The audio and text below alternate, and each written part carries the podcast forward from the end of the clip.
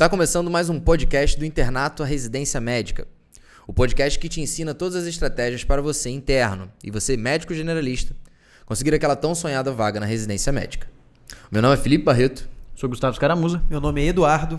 E o tema de hoje é como conciliar o internato e residência médica.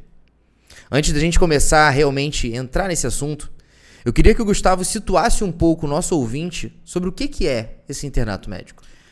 O internato médico, ele nada mais é do que o período dos últimos anos da faculdade, normalmente são os dois últimos anos, daquele estágio obrigatório automático que o estudante de medicina agora interno tem para fazer antes de, de fato, pegar lá o, o CRM. ele normalmente passa por, por todas as áreas da, da, da medicina, né? A saúde coletiva, clínica médica, pediatria, ginecologia, obstetrícia, clínica e cirurgia geral. E no final disso tudo ele tem um convívio mais próximo, normalmente com aquelas atividades das disciplinas que são um pouco mais braçais e tem a oportunidade também de consolidar um pouco o conhecimento que ele teve até então durante a sua formação médica.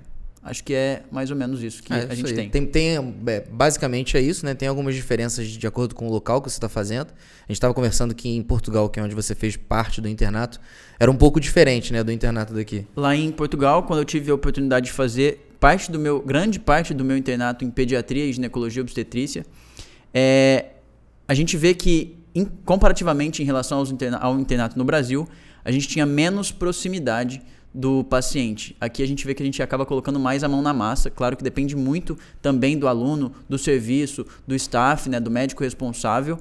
Mas a gente vê que no Brasil, em geral, as pessoas têm mais autonomia na tomada de decisões, o que eu acho que é um, um ponto muito positivo para a gente. Lá, em compensação, a diferença é que no depois que eles terminam a faculdade, eles têm o ano do internato, ano de interno comum, ano do internato comum, que todos os alunos que fazem medicina, já médicos, passam pelas grandes áreas da medicina e só depois vão começar a residência. É um negócio que eu não sabia é que na verdade esse internato obrigatório ele é relativamente novo. Antigamente, no início do século XIX, início do século XX, na verdade, boa parte das, das faculdades de medicina tinham ali a sua, o ciclo básico, o ciclo clínico, e o internato ele era parte. Muitas vezes ele não era nem obrigatório. Até que depois ele foi colocado junto lei da faculdade de medicina e realmente para você virar médico você teria que terminar o internato. Mas muito bem, entrando aqui agora realmente no, nas nossas estratégias para você interno, você médico generalista, queria perguntar para você, Eduardo, qual que é a diferença de estudar medicina e estudar outras áreas, como se fosse engenharia ou talvez direito? É, uma pergunta difícil. Na verdade, como eu só tive a oportunidade de ser médico, não fiz direito, não fiz engenharia, eu vou, eu vou na verdade, responder muito mais com, com a minha impressão né, que eu tenho. Conheço muita gente de todas essas áreas. Eu acredito que na medicina a gente tem uma transição mais complicada. É realmente mais uma, uma transição mais difícil de ser, de ser realmente executada pelas próprias faculdades. Eu acho que é função da própria faculdade pensar na transição do estudante para o profissional, mas no caso da medicina, como envolve saúde, como envolve vida, morte, como envolve familiares extremamente pressionados, como envolve tudo isso que a gente sabe que é a medicina, acaba sendo uma transição bem mais complicada. Então, pensando na prática, eu acredito, a minha visão é que o, o, estagiário de direito, o estagiário que tem lá, que faz um estágio no escritório de advocacia, ou o estagiário da engenharia, que consegue uma vaga aí que é tão difícil hoje em dia no Brasil de estagiário na engenharia, eles têm muito mais responsabilidade. Então, o trabalho do estagiário do direito e da engenharia me parece muito mais parecido com o trabalho do engenheiro formado e do, do, do, próprio advogado já formado do que a gente pensar no médico do internato para um médico realmente com CRM, um médico que carimba. É, a verdade é que o, inter, o interno, apesar do, do, Gustavo ter falado que no Brasil ele tem mais, é, ele tem mais contato com o paciente e, e, ele realmente atua mais do que em Portugal, também atua muito mais do que nos Estados Unidos, ainda assim o, o interno não tem responsabilidade. Então, é, alguém está carimbando por ele, ele tem um preceptor, é, tem, existe alguém ali respaldando, pelo menos na maioria dos casos, as ações dele. Então, o internato, é, a grande diferença de estudar medicina para estudar outros temas é que a transição é muito mais complicada na medicina e por isso o internato vira como se fosse uma medicina à parte. Você falou que em Portugal, oficialmente é uma medicina à parte, mas mesmo aqui no Brasil, apesar de estar dentro da faculdade, é um mundo completamente diferente. E como é um mundo completamente diferente, é, a verdade é que é necessário um foco muito maior do que no resto da faculdade. É, e tem muita gente que quando é, começa a fazer o internato e começa a se preparar, já no quinto ano, eu acho, principalmente, acho que, na verdade, a gente tem né, na nossa metodologia o, um pacote aí já iniciando para o aluno do quinto ano. É, o internato, como é uma medicina à parte, às vezes a gente vê que tem muita brecha de conseguir, é, às vezes, ficar mais tempo em casa, se dedicar mais à residência ou é, escolher um estágio, ou enfim, N formas de levar esse internato. É, será que, por exemplo, vale a pena eu aproveitar dessa brecha, já usando a mentoria, vale a pena eu aproveitar dessa brecha para me dedicar mais ao estudo da prova de residência e talvez deixar um pouco o internato de lado? Vale a pena fazer isso? É, eu acho que essa é a famosa largada do internato, né? Que muitos e que muita gente medicina, faz. Muitos estudantes de medicina fazem. Eu acho que se for para responder diretamente a sua resposta, eu diria que não. Mas aí pensando mais especificamente, eu acho que tem dois grandes cenários, né? Uma coisa é o aluno do quinto ano. O aluno que está no quinto ano, ele está no primeiro ano de internato, então ele acabou de entrar no internato e a prova só vai acontecer no final do ano seguinte. Então ele tem um tempo, ele tem um delta T de preparação maior e ele está no início do internato, então ele está tendo realmente o primeiro contato, ou pelo menos na maioria das vezes, o primeiro contato com a medicina prática. Então, nesse caso do aluno do quinto ano, eu acho que não vale a pena de forma alguma. Eu acho que nada é mais importante ali para o aluno do quinto ano do que o internato, do que o primeiro relacionamento dele com o paciente de fato, o primeiro relacionamento dele com a equipe. Isso é uma coisa muito subestimada no internato da medicina. Na prática médica, o médico não é ensinado a trabalhar em equipe, é um ponto fundamental. Então, para o aluno de quinto ano, eu acho que não vale a pena. Já para o aluno do sexto ano, que é o aluno ali, que está na mesma situação, por exemplo, que o médico que já está formado, é, quando eu falo de aluno do sexto ano, eu também estou incluindo aí o, o, cara que já está formado que está tentando residência médica após a formatura. Para esse cara, em alguns pontos específicos, pode sim valer a pena ele se programar para dar aquela largada naquele rodízio de internato que ele sabe que não é muito bom, que ele sabe que não é o, o, principal foco dele, que ele sabe ali que o preceptor dele não é tão legal naquele estágio. Nesse ponto, no aluno de sexto ano, já tendo tido a experiência do primeiro ano e com a proximidade da prova, aí pode valer a pena dependendo da circunstância. E outra coisa que você falou e tocou muito bem no assunto foi a questão de, de não valer a pena justamente para ele conseguir se dedicar mais e ter mais contato. E a gente viu no podcast passado que ter mais contato com a medicina e se aproximar de fato de como é a atividade também é um dos fatores que diminui a ansiedade. E eu acho que isso é importante porque no, a gente vê que depois no sexto ano, normalmente há uma recorrência, aumento desse nível e que vai culminar também na hora de fazer a preparação de fato é, para a prova de residência. Eu acho que isso é um ponto muito importante que a gente tem que, que colocar. Outro ponto é realmente a gente não é preparado para trabalhar em equipe. Eu acho que isso é um ponto fundamental que deve ser aprendido é, a gente acaba ficando muito focado em protocolos e tudo mais, e a gente deixa esse fator humano é, de lado. Uma outra coisa que você falou também foi é, relacionado à questão de ter dois cenários e tudo mais, de ter alguns deles onde o internato não vale, é, tem um internato um pouco mais deixado de lado e tal. Será que tem como eu, por exemplo, usar das ferramentas que a mentoria dá ou da preparação da prova de residência para aumentar a minha performance nesse tipo de internato que não é tão bom? É, eu acho que isso aí depende da, do motivo pelo qual o internato não é tão bom. Eu acho que, eh, como você falou, a gente estava até conversando antes, logo antes de começar o podcast, no Brasil existe uma grande variação de qualidade nas faculdades, né? Claro que isso deve existir em todo lugar, mas falando especificamente do Brasil, a gente sabe que existem internatos muito bons, existem internatos não tão bons e existem internatos péssimos. Então, eu acho difícil o aluno conseguir mudar um internato péssimo. Porque como o internato é uma questão de prática, e a prática é, depende muito de estrutura, depende de ter paciente, de ter variedade de paciente, volume de paciente, preceptor. Então, depende de um, de um conjunto de, de situações que não estão sob o controle do interno. Agora, com certeza, o, o interno é num, num internato ali mediano, digamos que não seja o melhor internato do mundo, não é o melhor, não é a melhor estação estação do mundo, mas é uma estação que, se o aluno for proativo, ele vai ter as melhores oportunidades, ele vai ver os melhores pacientes, ele vai conseguir ter o contato com a equipe, ele vai começar a treinar isso. Eu acho que é, essa questão que você falou é um pouco interessante, é bastante interessante. É, como que o aluno vai aproveitar melhor o internato, mesmo que o internato seja ruim, é da mesma maneira que a gente procura é, como que ele aproveita melhor uma preparação para a prova de residência médica. Ele tem que aumentar a produtividade do aprendizado dele. E aí ele precisa saber primeiro o que, que ele quer aprender.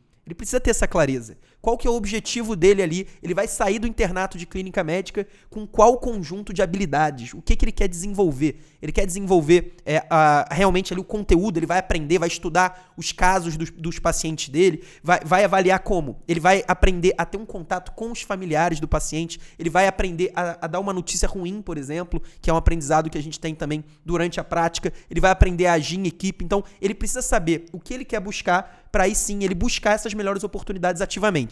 No Brasil, o, o, interno passivo, aquele interno que acha que o professor que vai dar todo o planejamento, que o professor realmente vai desenvolver é, a carreira dele, as habilidades dele, infelizmente, na maioria dos casos, não vai ser verdade. Não, na minha opinião, cara, o internato é extremamente importante, não simplesmente pelo fato de você vivenciar ali a medicina, uma das primeiras experiências que você vivencia no dia a dia mesmo, mas porque, cara, é, é claro que você vivenciando no dia a dia uma coisa tão difícil quanto a prática médica, acaba que, invariavelmente, lá na frente, e a gente está falando aqui de um aluno de quinto, de quinto ano, principalmente, lá na frente, no ano seguinte, quando você estiver se preparando para a prova de residência, muitos daqueles conceitos chaves para a questão, né, os CCQs, eles na verdade já estão inatos.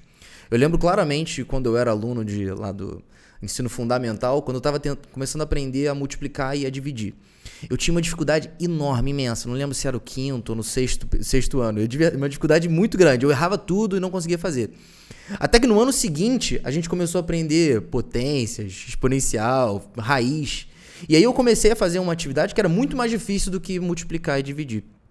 Acabou que ao longo do ano, aquela aquela, aquela tarefa que era multiplicar e dividir era tão difícil para mim, ela virou uma coisa tão simples.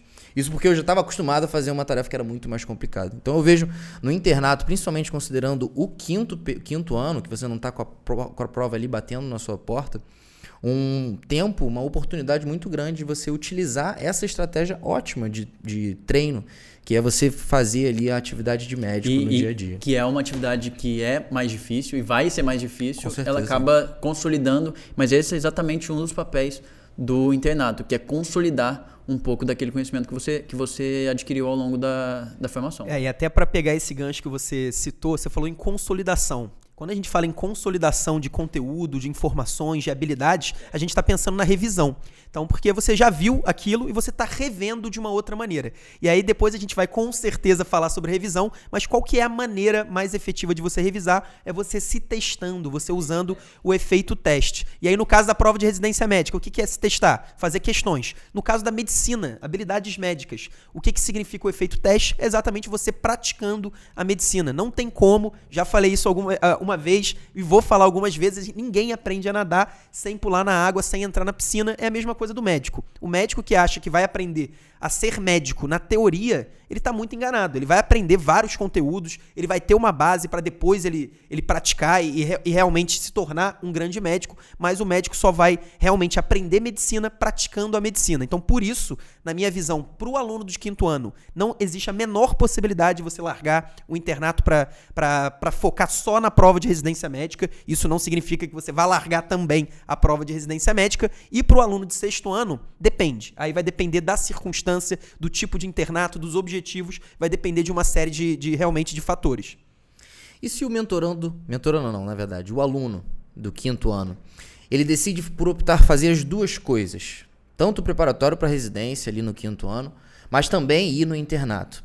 É possível fazer essas duas coisas de forma que as duas sejam bastante eficientes, ele seja muito bem efetiva. Efetiva. Esse conceito a gente tem que aprender e tem que reforçar toda vez. tá certo, tá que certo. a gente já falou em outro podcast. Acho que sem dúvida nenhuma, Barreto. O primeiro ponto é eu sugiro fortemente que o aluno de quinto ano faça as duas coisas. Quando eu digo que ele não pode largar o internato, eu não estou dizendo em nenhum momento para ele não estudar para a prova de residência médica. Isso quando eu fiz a prova em 2016, é, eu diria que era recomendável começar a se preparar para a prova de residência médica no quinto ano e não deixar para o sexto. Agora, a gente está no final de 2019, é praticamente obrigatório, principalmente se a pessoa quer passar numa, numa especialidade e numa instituição de alta concorrência. Então, eu sugiro que a pessoa tente e faça isso. Ela concilia as duas coisas. E aí, claro que é possível e como que a pessoa pode realmente conciliar de forma efetiva, como vocês bem enfatizaram, o internato com a preparação para a prova de residência médica. A resposta é muito simples, é uma, uma única palavra: planejamento. A pessoa, a, pessoa, precisa se planejar. Ela precisa primeiro saber quais são os objetivos dela. Então lembra que eu falei, ah, o internato, meu objetivo é focar no internato, eu quero aprender tal habilidade, eu quero me desenvolver nisso, quero me desenvolver naquilo. Para isso, eu vou precisar de quanto tempo? A pessoa precisa se programar. Quanto tempo ela vai estudar por dia ou por semana para o que ela está vendo no internato? Isso faz parte da rotina dela de estudo e ao mesmo tempo ela não vai ocupar a rotina dela inteira somente com o internato. Ela vai também se planejar para estudar para a prova de residência médica.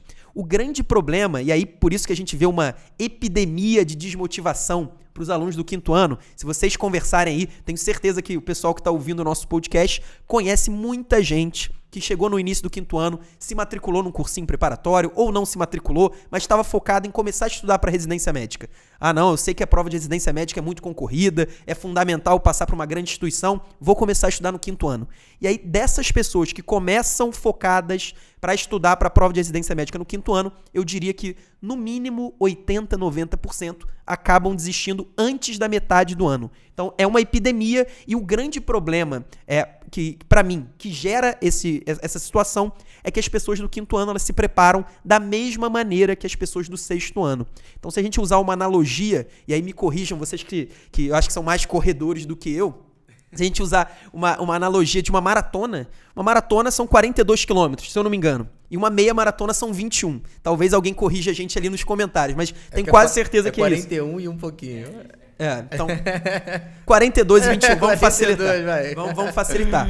Um, um, corredor que está se planejando para iniciar uma maratona, ele tem um planejamento diferente de um corredor que vai fazer uma meia maratona. Isso aí é, é, muito claro. O corredor da meia maratona ele vai correr num ritmo muito mais forte desde o início. Ele não precisa programar as pausas, programar o momento que ele provavelmente vai estar vai tá mais cansado, que ele não vai seguir o mesmo ritmo. O cara da meia maratona ele vai direto ele vai começa, já vai já vai correndo. Claro que se for eu, vou ter que me programar, mas o cara que está treinado, ele já vai direto na meia maratona. Então assim, o planejamento é diferente se você vai começar a estudar em dois anos ou se você vai começar em um ano. E o que, que acontece se você iguala os planejamentos? E aí, quando eu falo de planejamento diferente, eu não estou falando da, daquelas diferenças é, que, que, não existem praticamente, de você estudar no quinto ano infarto, no, no sexto ano dor torácica, é, no quinto ano DPOC e asma, no sexto ano dispneia. Isso é, é apenas uma maneira de você apresentar o conteúdo. Eu estou falando da dedicação. Se você acha que você vai estudar com a mesma dedicação, com o mesmo ritmo e vai ter os mesmos objetivos no quinto e no sexto ano, a chance de você se decepcionar, se desmotivar e parar de estudar no quinto ano são enormes, são quase de 100%.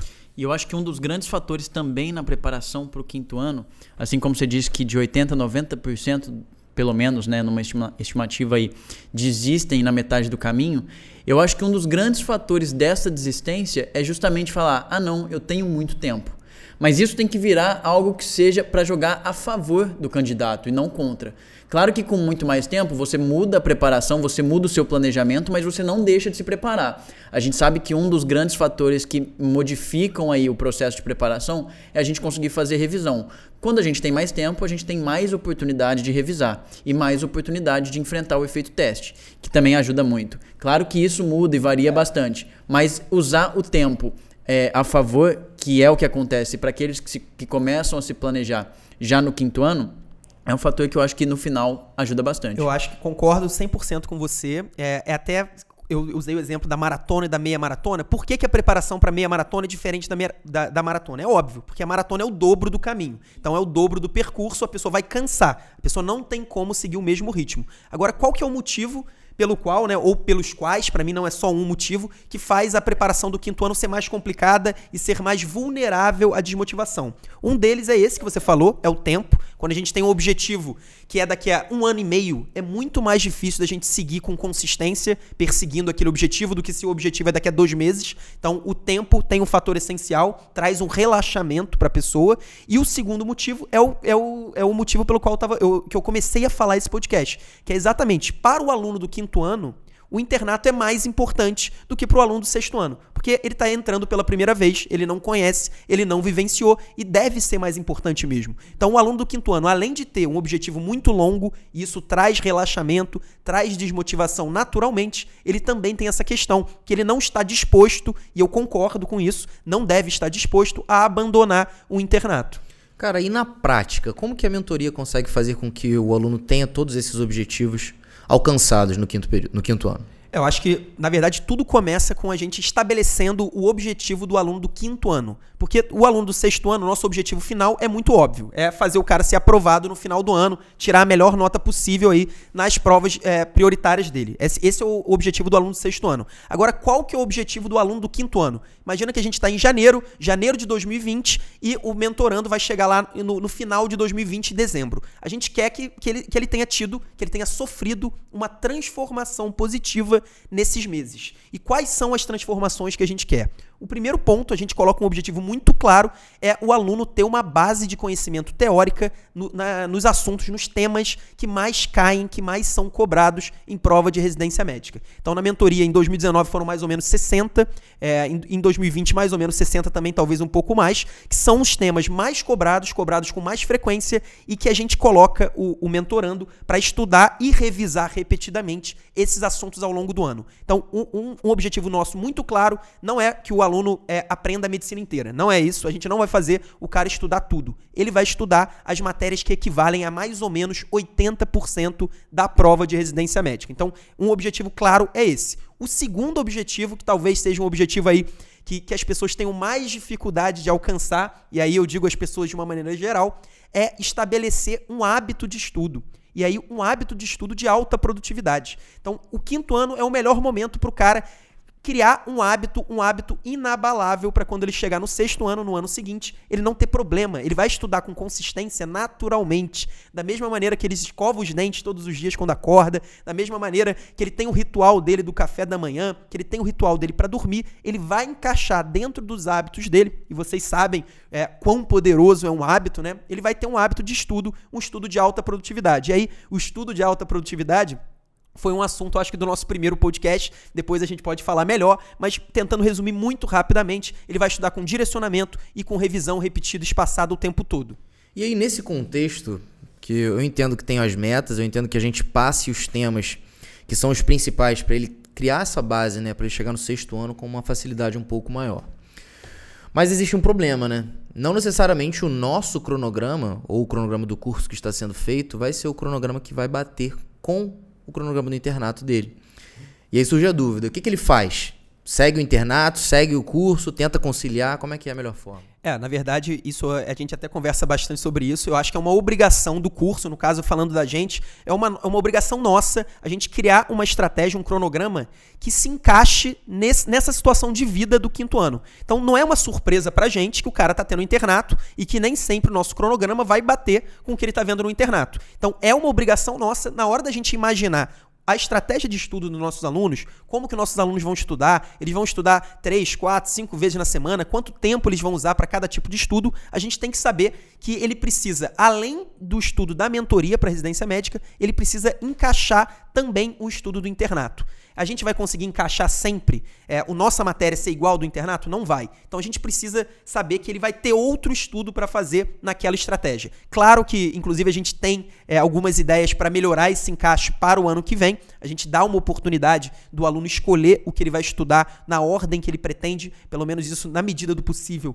para as provas de residência médica. Mas o principal, você não pode dar um, um planejamento para um aluno que vai ter que estudar, por exemplo, 15 horas por semana para o internato, você não pode colocar mais 20 horas para residência médica, porque ele não vai estudar 35 por semana. Então, é, eu acho que é uma questão de empatia do próprio da pessoa que está criando o planejamento. No, no caso, a gente está falando de um curso, mas se a gente imaginar a própria pessoa criando, imagina a pessoa lá começando o quinto ano, vou criar meu planejamento. Ela tem que saber que o planejamento dela não é só a prova de residência médica. O, a preparação para a prova de residência médica vai se encaixar na vida dela. E o que está acontecendo na vida dela? Uma das coisas mais importantes, talvez com certeza mais importante academicamente é o início do internato. Então, ela no planejamento, lembra que eu falei da, da palavra mágica, ela vai planejar um tempo para o internato, um tempo para a residência médica. A meta dela tem que ser factível, ela não pode colocar um tempo absurdo e o aluno tem que cumprir. Se ele, se ele colocar metas de estudo e colocar essas metas como realmente objetivos religiosos. Então o cara não vai aceitar deixar a meta passar. Ah, não, tinha a meta de estudar quatro vezes nessa semana, uma hora e meia por dia. Não, vou deixar. A minha prova de residência é só no final do ano que vem. Se ele começar a ter, a ter esse tipo de mentalidade, ele não vai conseguir e aí ele vai, ele vai, ele vai, na verdade, ele vai virar parte da estatística desses 90% que param de estudar. E você acha que a gente deu uma, uma foi bem claro que a palavra mágica aí é planejamento, planejamento, planejamento e planejamento. Mas a gente, como a gente, o nosso foco também da mentoria é a prova de residência, isso necessariamente quer dizer que a mentoria ela é exclusiva para o último ano da faculdade. A gente fala que a gente tem o planejamento para o quinto ano, mas é, é exclusividade do sexto ano planejar e se preparar para a residência com a mentoria?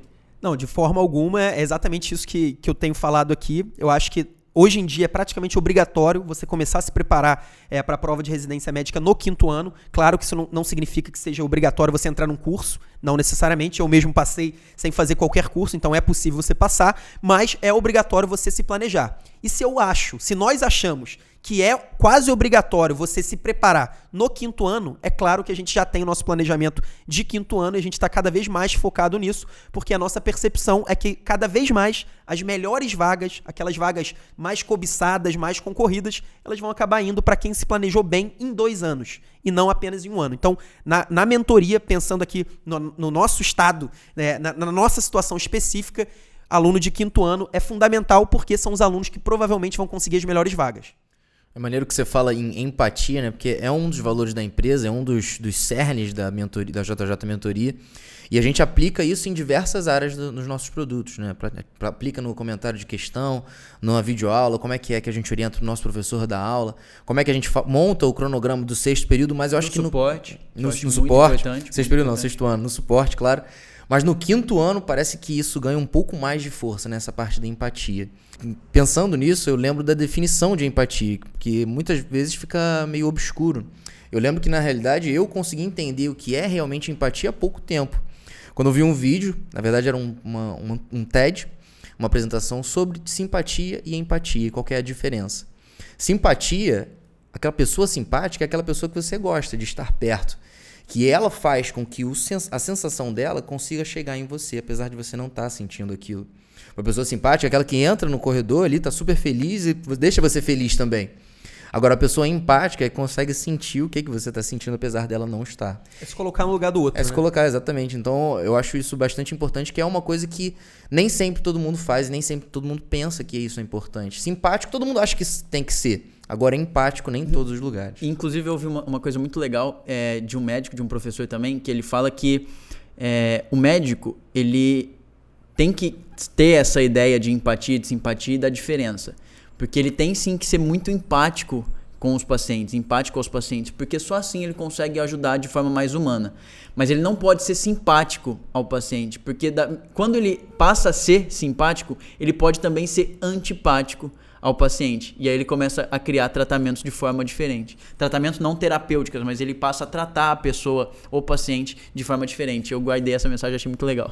Maneiro, maneiro. Pra quem não sabe, na, na, prática clínica, na verdade, a empatia, apesar de ter pessoas que têm dom para serem empáticos, tem critério, tem, é, tem na verdade, mnemônicos. Tem mnemônicos. Eu, eu gosto muito do nurse que é um mnemônico que tem evidência científica de que o médico, quando usa esse mnemônico, o paciente dele usa menos medicamento, tem menos mortalidade, sai mais rápido do hospital. Muito legal. É muito maneiro, eu adoro esse. Eu, eu uso muito esse, esse mnemônico. E o que é mais maneiro ainda é que ser empático não é importante só com o nosso paciente, né? é importante também com pessoas ao nosso lado. Então eu uso esse protocolo com todo mundo. uso com meus pacientes, com meus amigos, muito provavelmente já usei com vocês também. com os nossos alunos. É, com os nossos alunos, com, com certeza. certeza. Com certeza. Bem, galera, chegamos agora ao nosso final do podcast Como conciliar o internato e a residência médica. Agora nós discutimos, primeiro, qual é a definição desse internato médico, qual é o objetivo dele. Discutimos também aqui as diferenças entre as pessoas que fazem medicina, engenharia e direito e estão se preparando para o mercado de trabalho. Inclusive, falamos aqui se vale a pena faltar, né, dar aquela largada no internato. E chegamos à conclusão de que no quinto período, no quinto ano, com certeza não. Talvez em alguns casos isolados no sexto ano. Mas o que eu gostaria de pontuar aqui no final, para que você saia daqui sabendo exatamente o que aconteceu, é que a gente discutiu que o planejamento é uma parte principal dessa nosso, desse nosso preparatório. A partir dele, que a gente descobre que a gente tem um objetivo no quinto, no quinto ano, que são principalmente dois: criar uma base sólida para chegar no sexto ano já bem preparado, e também criar um hábito de estudo para fazer com que essa preparação no sexto ano, que é bem penosa, seja um pouco mais fácil. Lembre-se de nos seguir no, no Spotify, YouTube e Instagram. Esse foi o podcast do Internato à Residência Médica. O podcast que te ensina todas as estratégias para você interno e você, médico generalista, conseguir aquela tão sonhada vaga na residência médica. Meu nome é Felipe Barreto. Sou Gustavo Scaramuza. Meu nome é Eduardo e até a próxima semana.